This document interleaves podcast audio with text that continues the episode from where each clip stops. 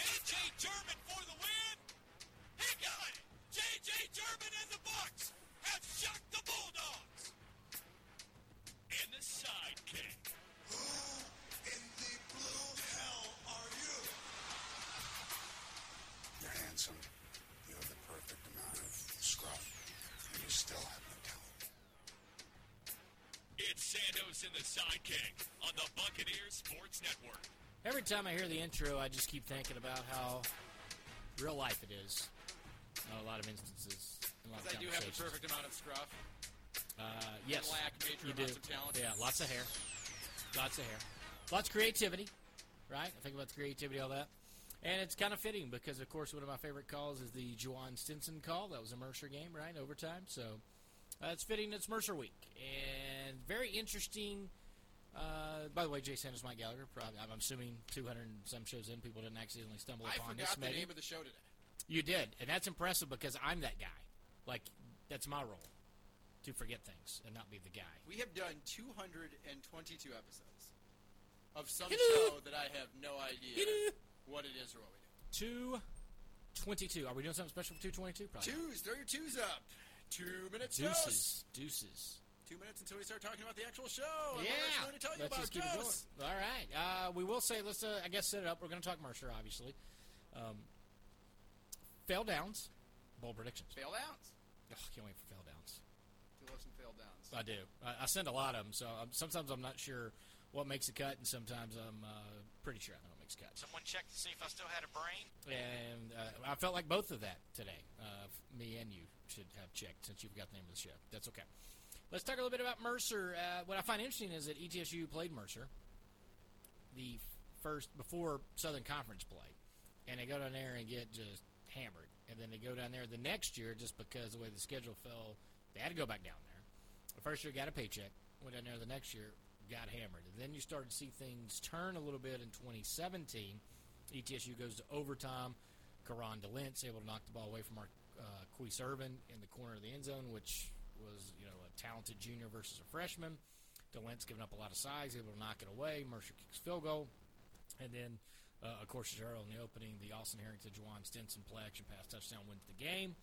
And then the next year, 2018, the magical run, right? You get on there, and Quay Holmes has just a Quay Holmes effort. Two rushing touchdowns, the one-handed grab for a touchdown. And I would love to take one of those touchdowns away from Quay Holmes because it was right before his second touchdown, they ran the play action pass to the nose guard, Tremon Farrell, and he juggled it. And I really wanted Tremon Farrell to get the touchdown. So Tremon ended up juggling the ball. It was a pretty good thrown ball by Austin Herrick, and so then Holmes scores on the next play, but he had three touchdowns. Jacob Saylors had 9 carries for like 90 yards in that game. Then the next year, 2019, right, ETSU, tough year. They come back to Thomas Stadium, Green Stadium, one of those stadiums, Green Stadium, and Quay Holmes sets the rushing record for 255 yards. Again, lost in the shuffle, Jacob Saylors, about 9.9 yards a carry or 10 yards a carry again on just like 8 carries, 8 carries, 80 yards or something. So one of them was like a 60-yard, too, if I remember. Right, and then the 450 yards rushing because Noah West, right? That was the first time we saw Noah West. He has the 40-yard carry, right? So ETSU has had great success. It was also the odd interception, Artavius Smith, and the ball was fumbled, popped in the air to, I think it was Karan DeLentz, and ended up picking up an extra like 34 yards as Artavius intercepted a pass in the end zone, brought out. It's just an interesting game. But ETSU, from the first couple of years where they just were slaughtered in those games to, and really, honestly, 2016, I say that, that game was actually closer because ETSU scored late and then had the ball back, if I'm not mistaken. And Austin Herrick, I think him and Drake Powell just couldn't connect. And then on a third down play and on fourth down, I think the ball was intercepted late in the game. So actually, I think it was just the first year that they really got kind of boat raced. And again, they got boat raced a lot in 2016. So interesting to see how the series had gone. This is also the rare where ETSU's only hosted them twice, but this will be their fourth game down. In Georgia because, again, they played the back-to-back years when they weren't in the conference and in the conference. That means that was all against our good buddy Bobby Lamb. And I love Bobby Lamb, not because ETSU had great success against him. Bobby Lamb. but because all the years that he could go back and talk about games when he was at Furman as a player coach in the Dome, and anytime you go in the Wayback Machine.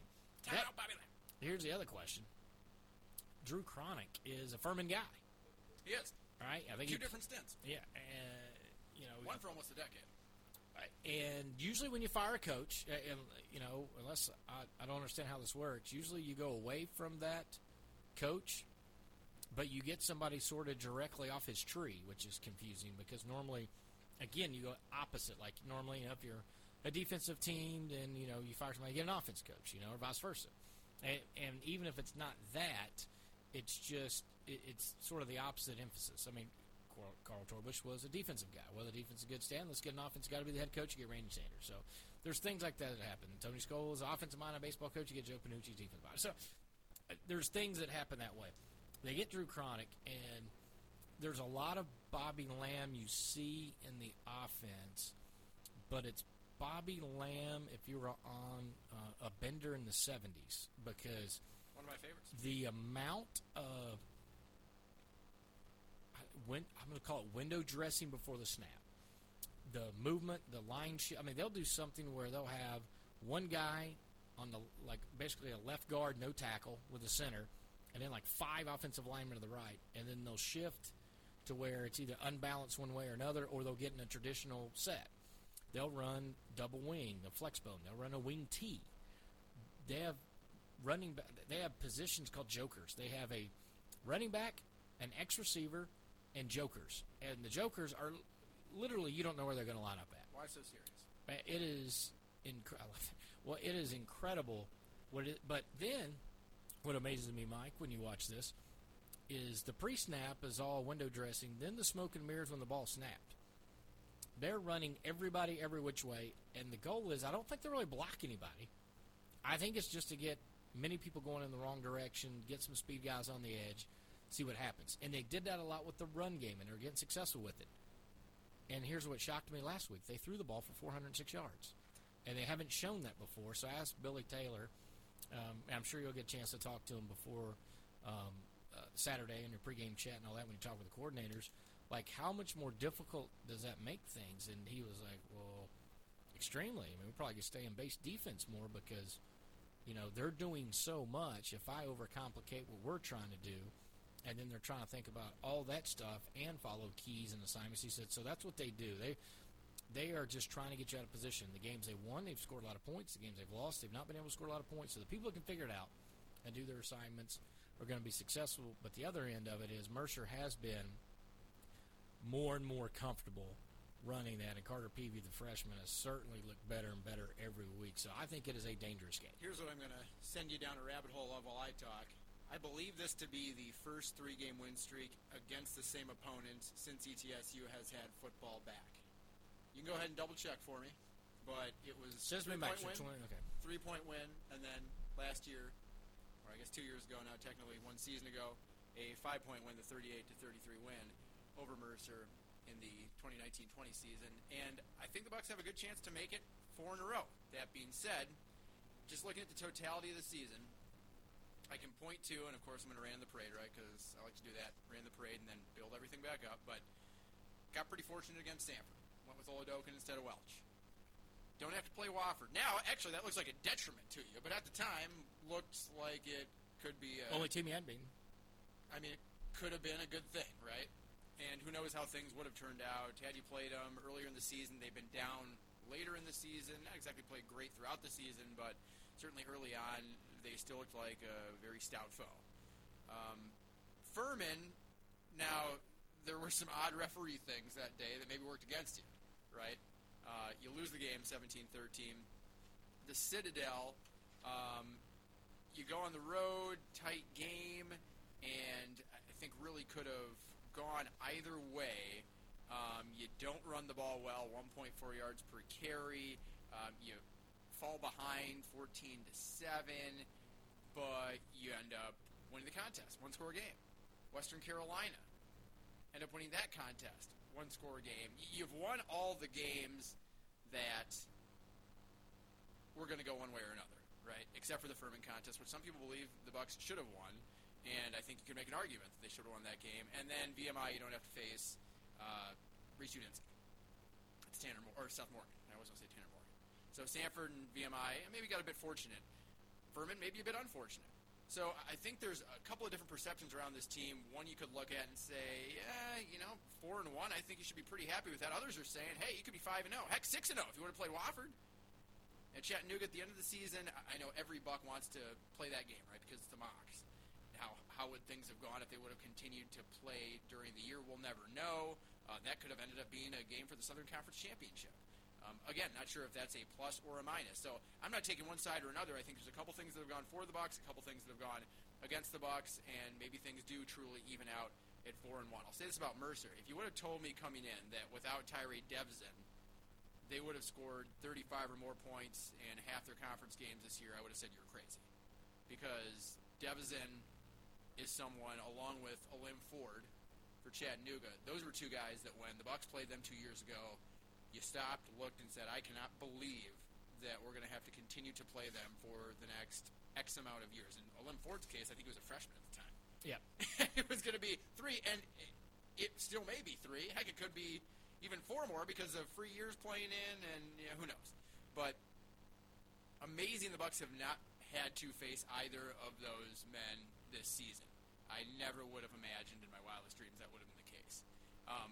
Now, with Mercer, yes, they are averaging a ton of points, especially recently. I think they've really hit their stride. Talked with Drew Cronic, who's got a little bit of Dabo Sweeney to him. I think that he, with the big picture way that he speaks, and you'll hear this on the pregame show on Saturday, big picture way that he speaks, lots of generalizations, doesn't want to get into specifics, talks about the coaching staff and things trickling down and the big picture and the pillars of the program and things like that.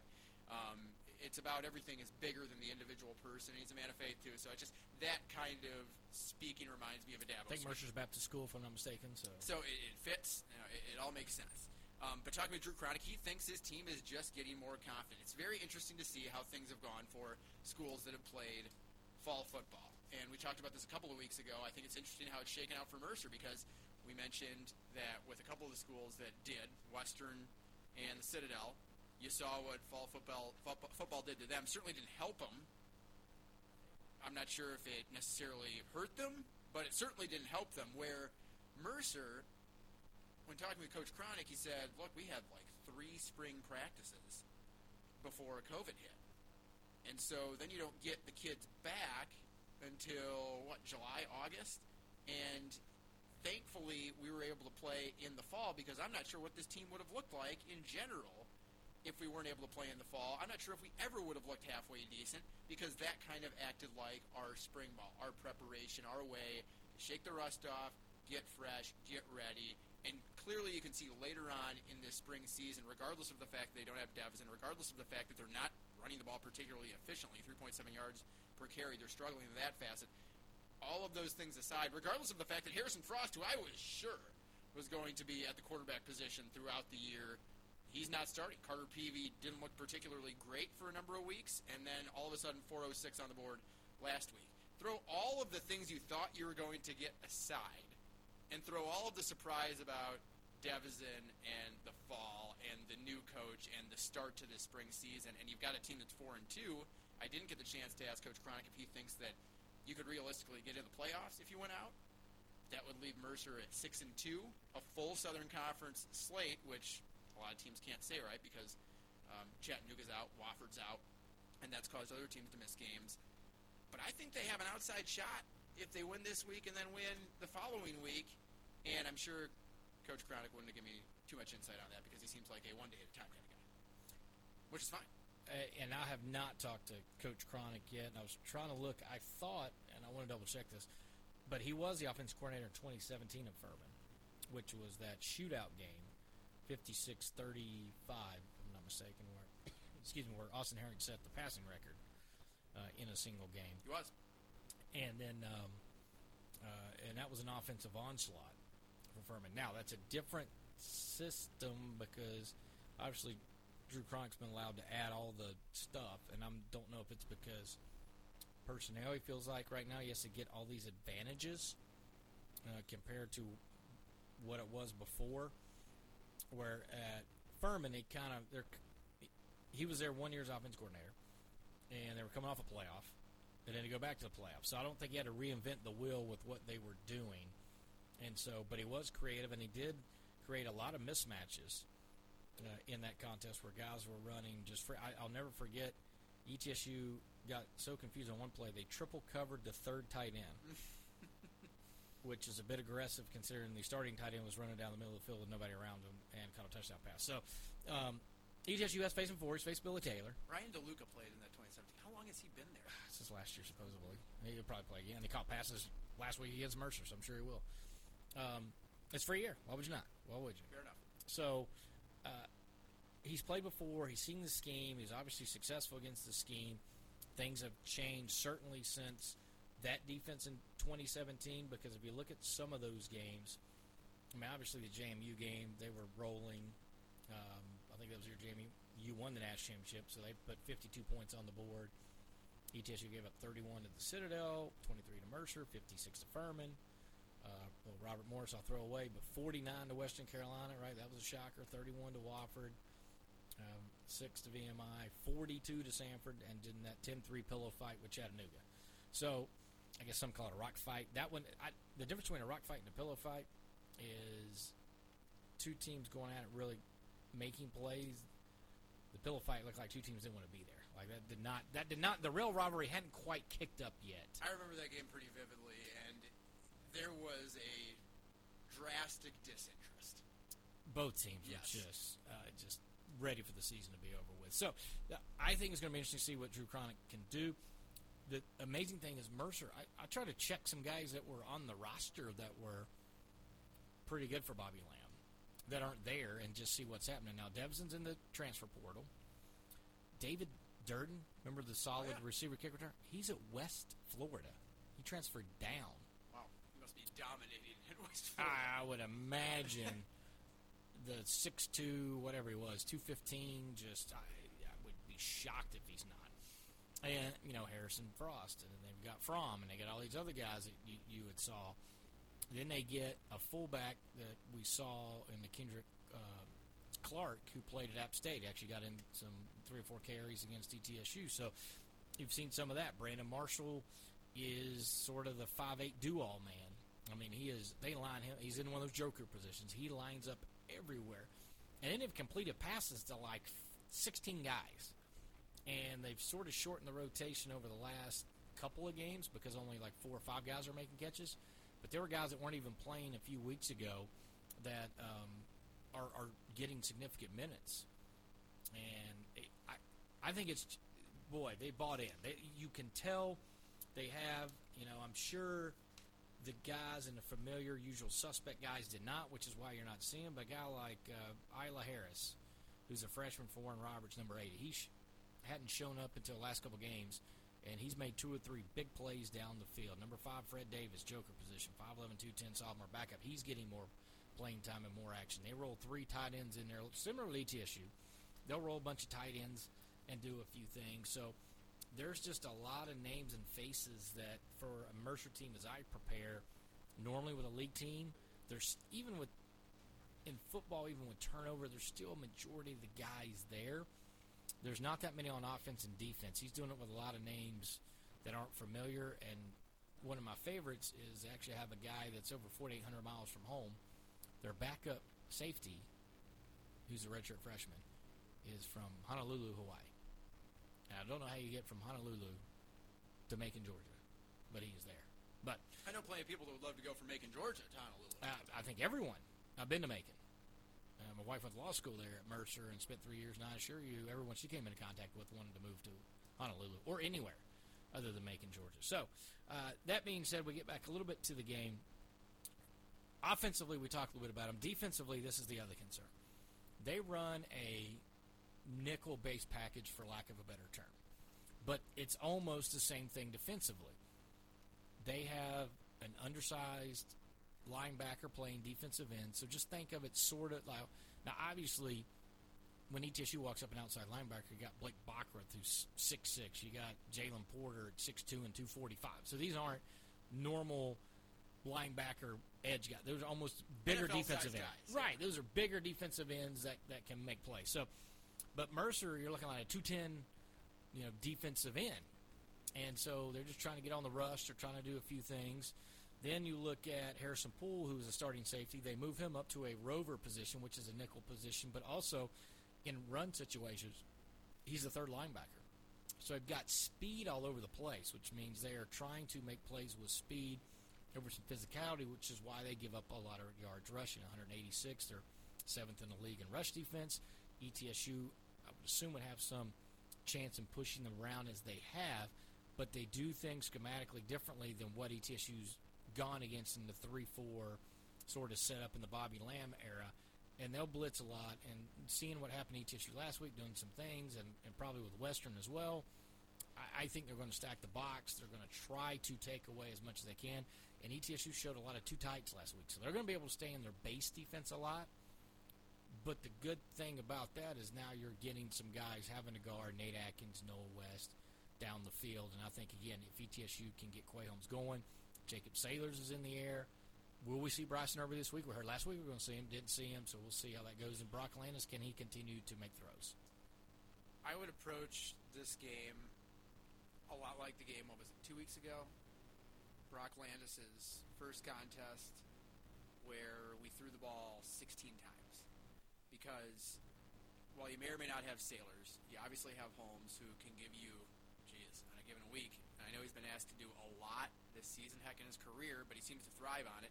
He can give you 35 or 40 carries in a game. He may need to without Jacob Saylors, but I do think that it's going to be key for there to be a second back, because I would put the ball in the air rarely to never. Just like against Western Carolina, where you ran it 22 consecutive times to end the game, because the weakness is absolutely that run defense. This team creates negative plays, and when you play into their hand, that can kill you. I mean, look at what they've been able to do, specifically against the pass. Firstly, they lead the league in sacks. Now, they played a few more games, right, than everybody else, so that does even out a little bit, but still almost three a game.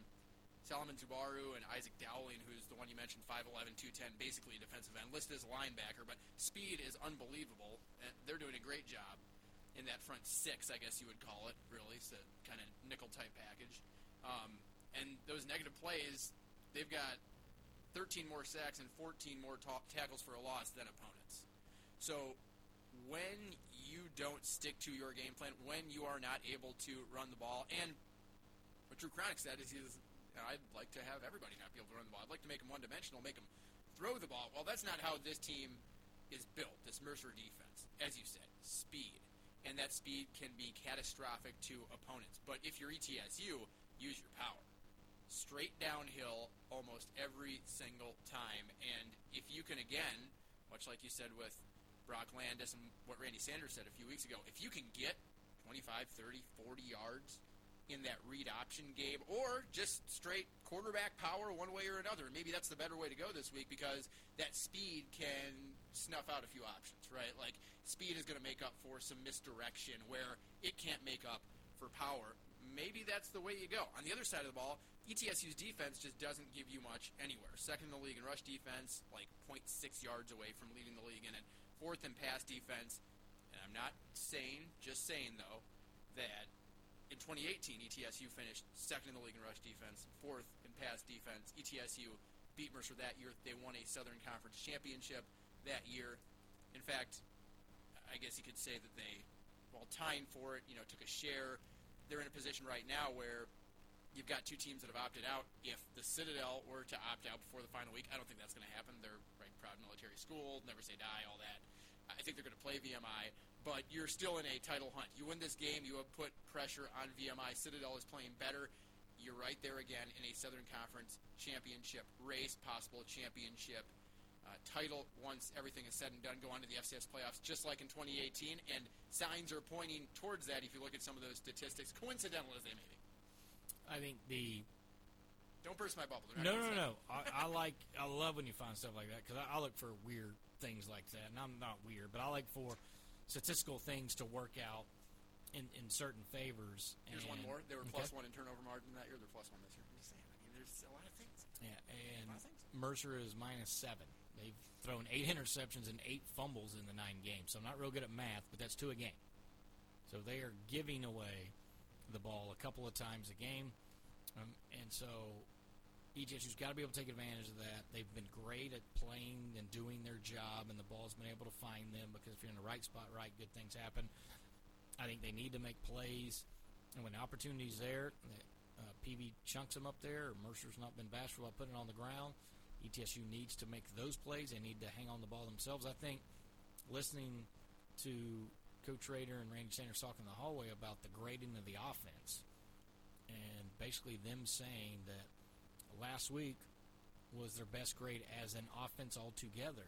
More guys are doing the right thing and on the same page and getting things going the right way. So things are coming together, and if they can grow again this week, then certainly I believe then ETSU can get enough stops defensively. My question will be, which ETSU defense to get on the first couple of possessions? Because I feel like Mercer has done a great job watching the last couple of games, great job of designing the first 7 to 10 plays.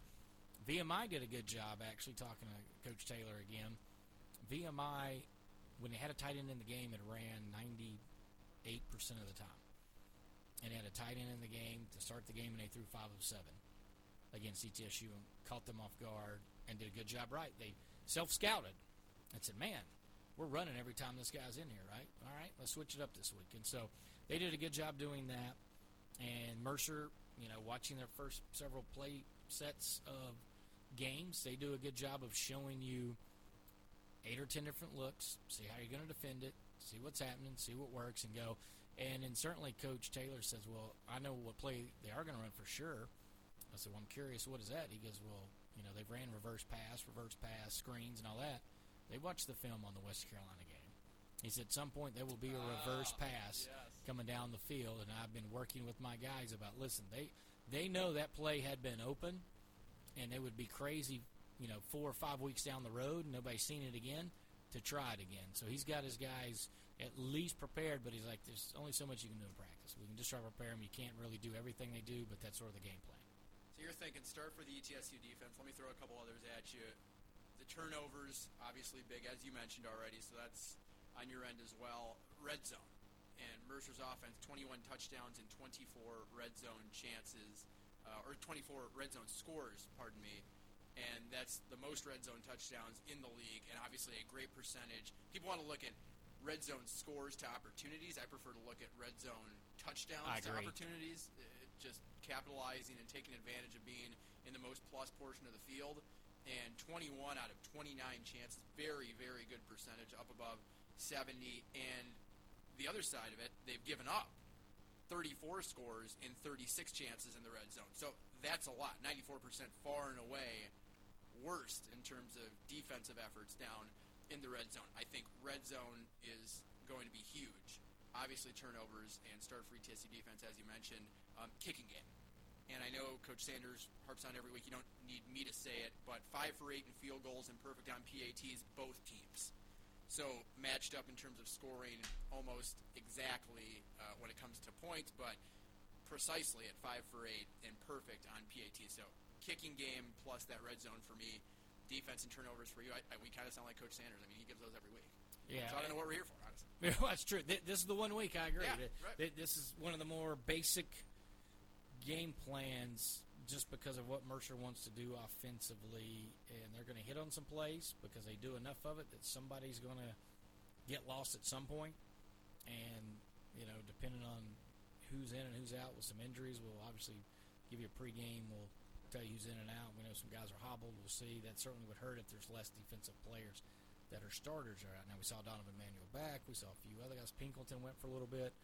But, again, with all the speed, all this other stuff, is that really – you know, with that Achilles for Pinkleton, to me that's a tough matchup to get him out there because there's so much more lateral as opposed to pin your ears back and go get a quarterback who's throwing the ball. This is a pretty small sample size, but last thing I'll say on Drew Cronic, you talked about buy-in, and I mentioned now he's a little bit like Dabo. Not meant to be insulting because, really, he has gotten that buy-in. You know, Dabo extremely successful in terms of, obviously, the way that the two speak, but also that the results that they've gotten, they seem pretty similar.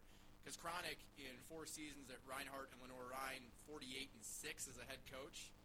Obviously 4-2 at Mercer, so that's 52-8 as a head coach. Never has lost more than 2 games in a season. They've got 2 losses right now, and obviously rolling, having won 3 in a row. This is going to be a really good ball game, and what do you know? Probably one score game. Yeah, I think so. Maybe. We'll see. Yeah. All right, that's going to be our breakdown of ETSU versus Mercer. 6 o'clock kick, 4:30 pregame show here on the Buccaneers Sports Network. When we come back, Fell Downs on the Buccaneers Sports Network, brought to you by Home Trust Bank. Over the last 70 years, Johnson City Power Forward has had a few different looks, but we've remained the same trusted partner you rely on. Now, we've changed our name to Bright Ridge to match our vision, to deliver on our promise of great service you can count on, embracing common sense technology to strengthen the communities we serve. We're glad to be your public power provider. Bright Ridge.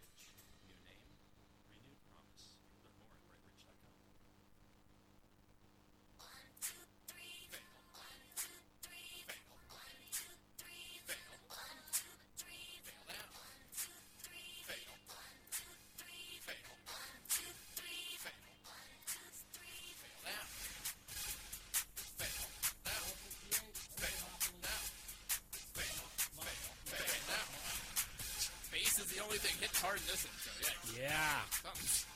Something ain't right. Fail down. One of my favorites. Not the right segment. Don't care. Fail down. Failure is everywhere. You fail. I fail. We all fail. You get a failure. I get a failure. Let's fail together. First fail. An all Southern Conference related edition of Fail Downs. Okay. The first one. We've had to wait too long to talk about it. Mark Prosser. Oh, baby. Going to Winthrop. Now, here's what I'll say before you absolutely destroy the hire, because I want to do the same. Okay. If B.J. Mackey did not get an interview for this job, and even if he did but didn't get the job, the fact that they could possibly have chosen a man that has 5-23, 7-25, and 11-16 records on his resume in single seasons and has won more than 4 league games in his head coaching career just one time, and hire that man over B.J. Mackey, who is going to be an unbelievable head coach somewhere someday, and it should have been right now, is absolutely astounding to me. Mark Prosser hired at Winthrop, one of the winningest mid-major programs in recent memory.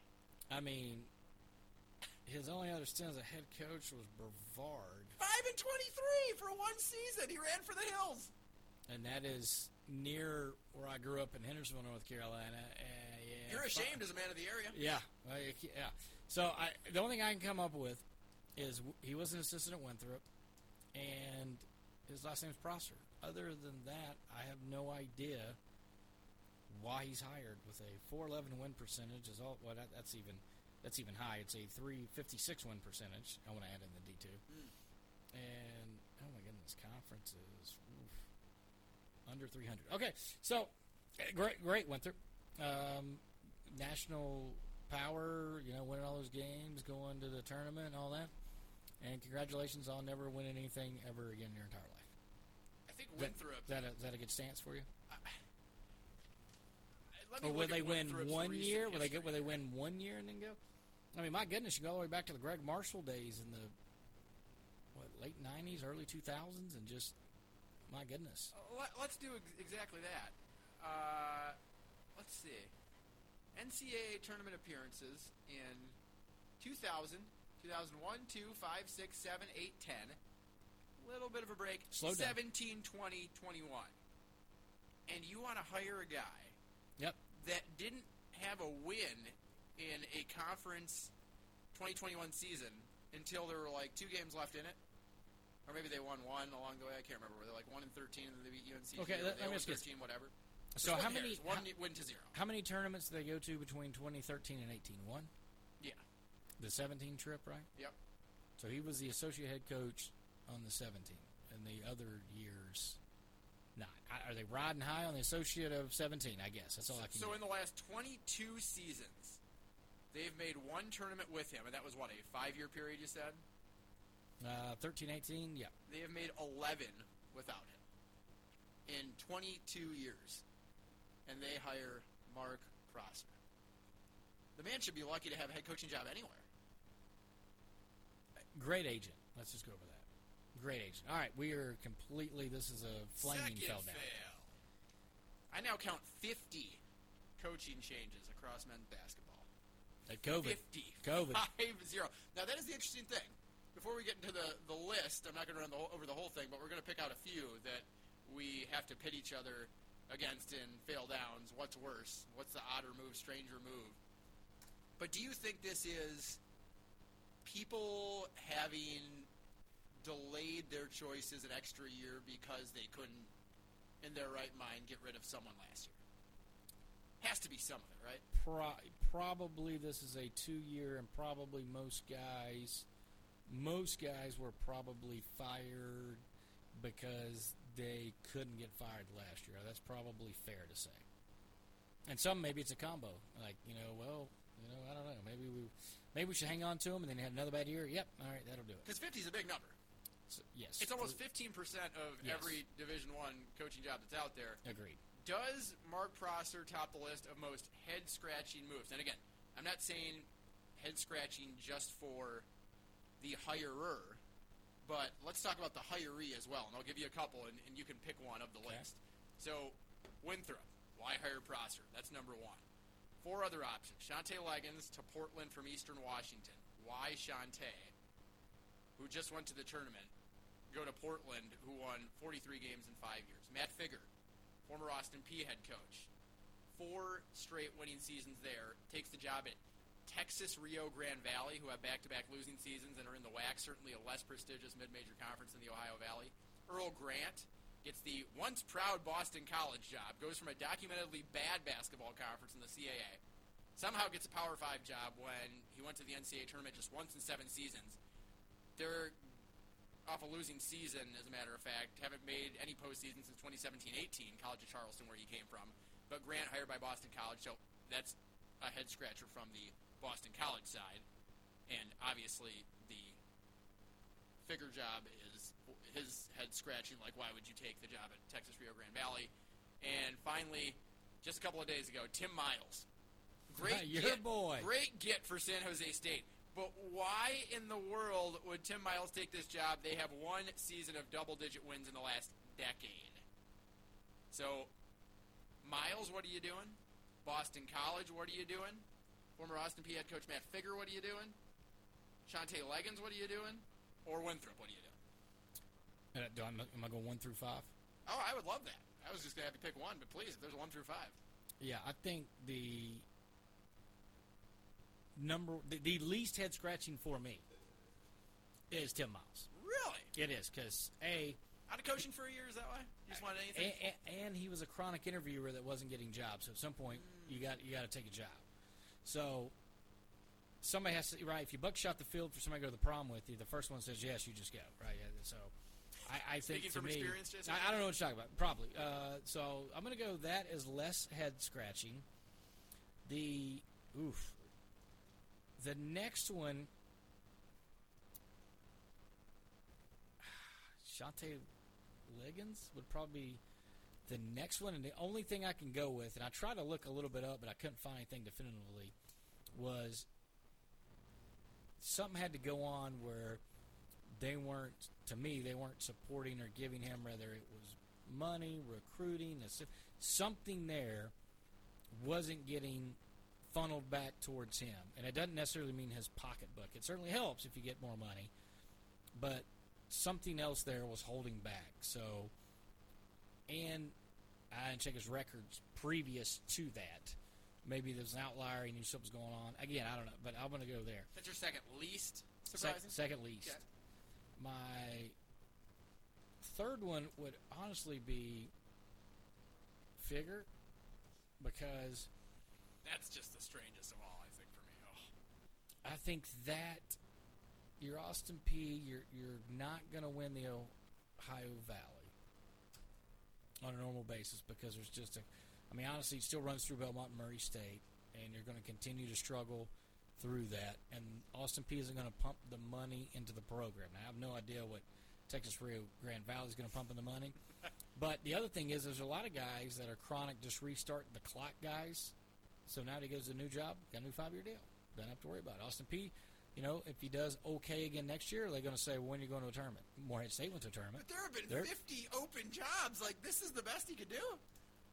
Don't know. Oh, man. Maybe nobody's impressed by Austin P. Apparently not. So then from there, Mark Prosser's too. He has, the only reason is because he had coached there. He had coached there, and his last name got him the gig. And that's not shocking. He had been there. Maybe knows the AD. Maybe the AD was his roommate. Was his dad Skip in college or something? I don't know about. You know, whatever it is. But then the Earl Grant, because I know I've been following College of Charleston. Ever since they left the league, I've loved to crush College of Charleston because they were always so uppity, and I think they went to one tournament. 2017-18. Or 2016. Well, no, even when they were in the Southern Conference. They were so uppity in the Southern Conference and so much above. And I think they went, the only time they went was when ETSU wasn't in it. And then I used to troll them and say, well, great, we're not in it. You finally go to the tournament. Congratulations. So, and they even moved the tournament to North Charleston Coliseum to help them. And they still couldn't do it, and I still continue to crush them.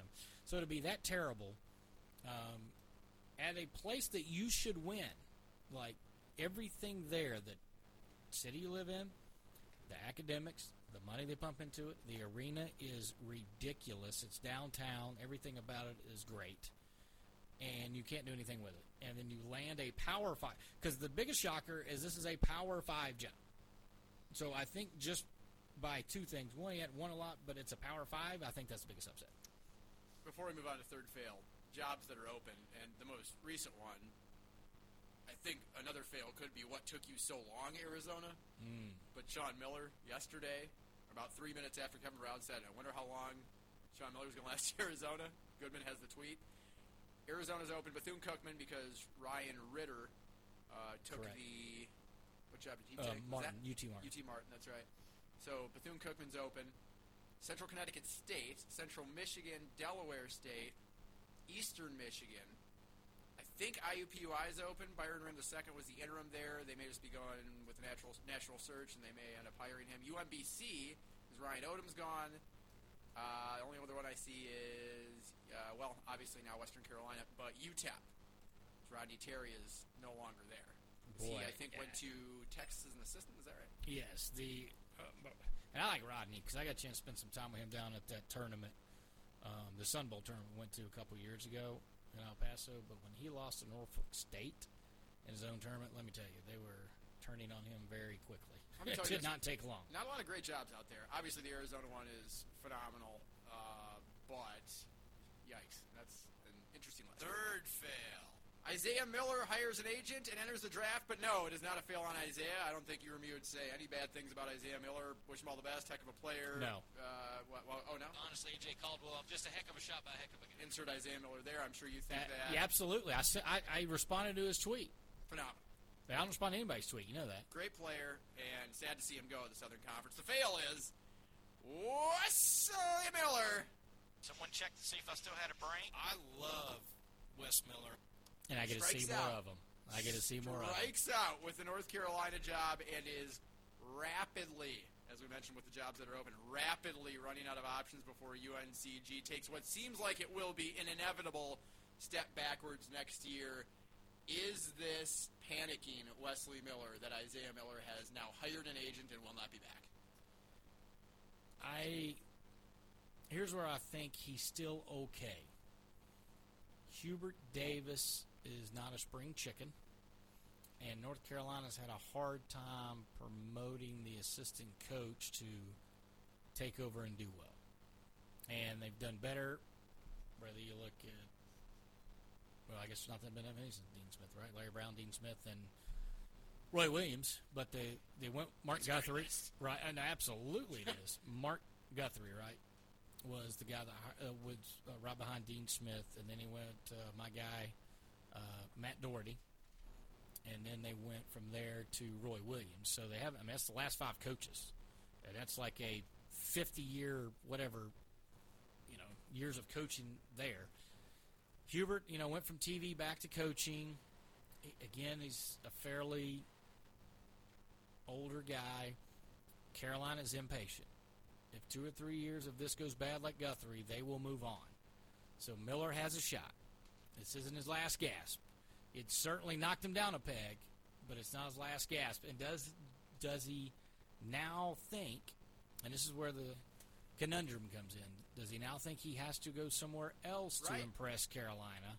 That's what I'm saying. Or does he stay in the backyard and try to win another? He can't, because do you really think that with what UNCG has, he's going to be able to win at a high enough clip for another 2 or 3 years, certainly this upcoming year, to be able to still be at the level for the 2 or 3 years needed? Should it be 2 or 3 years with Hubert Davis for North Carolina? Now things could go great for UNC, and Hubert could be there for a long time.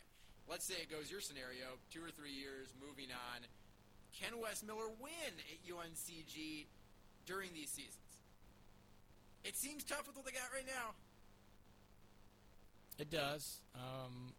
But when he was bad for about 6 years before he figured it out. So I don't know. He lost a lot. You really think about from R.J. White, Deontay Baldwin, Demetrius Troy, Jordy Kuiper, Marvin Smith, Francis Alonso, James Dickey, Isaiah Miller. He really had a special 2 or 3 year group of guys. So he's got a transfer, I think, already coming in. So I think next year will be a step back. I don't know if that's like the nail in the coffin for a while. I just think, a year or two, a couple years, he's a smart guy. He'll figure it out. I mean, he's got a formula that works. And so if you can just find, like, he's a system coach, so he can – if he gets the right guys for his system, he's going to be very competitive. If he doesn't, and the transfer portals change the world, because you're not stuck with guys 3 or 4 years, if they don't work out, or they're not stuck with you, they go. So I think in today's world, if he's bad for a year or two, he could come back in year three and have a good season. Fourth fail. Tacking on to third fail. The Friday news dump of Cincinnati starting their men's basketball investigation, and this is a couple Fridays ago. The night before the Sweet 16 is when they put this out. Most recently, just a couple of days ago, they put John Brannen on leave, their head coach.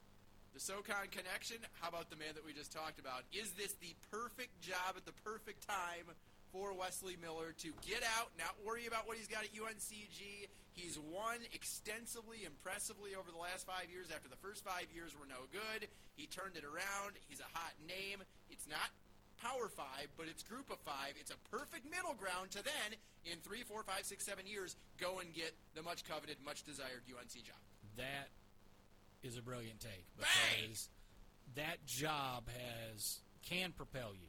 Absolutely. That job can also get you to a Final Four. I mean, that job – they can get the right guys. It's a good enough city that loves basketball. They got tons of money at Cincinnati. And that would be a great stepping stone for Wesley Miller if this comes shaking down. It's not that far from North Carolina, right? So he's also still in the southeast. Deceptively close. Technically, I don't know if that's the southeast, but he's still east. We'll count it. So it's only, 6 hours from Chapel Hill. So he's right there, still in the backyard. He would be doing it at a higher level. I think it would be a brilliant move. I don't know that he does it, because he just, for some reason, just believes if he stays there, somebody's going to let him live in his house and go coach an hour down the road. Now, first things first, John Brannen does have to get fired. Technically, he hasn't been fired yet. He has not. But I do enjoy any time we talk about John Brannen and anything going bad from his Marshall days, so I'm fine with that. Placed on leave might as well be your first foot out the door, correct? Has anyone come back from leave? Like, is anyone like, oh, no, he's back from leave. It's all good. Willie Wade went on leave and came back. He didn't coach the tournament. He was gone for the last 14 games of a season. Then he met in the summer. Magically, he's back. Oh, yeah, that's true. Yeah. So Will Wade apparently can. What's the hope that people just forget that you were gone? That's probably not a great indictment on your character. Oh, he's back. Where was he? Yeah, I think there's something about leave. Don't worry about it. What was the quote? His agent his agent said something that he had, it's an internal investigation by the AD, and if anything he's learned is that those are mishandled every day or something like that. Yes.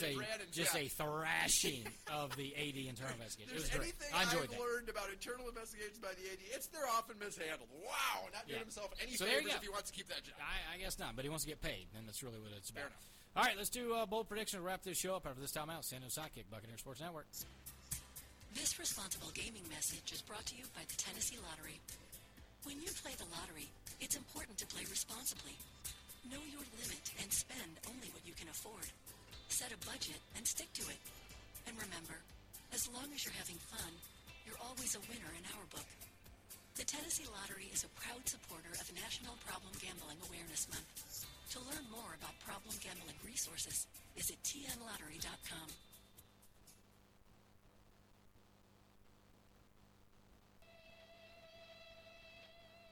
Tom Brady won't make that mistake again. Antonio Brown to Tampa.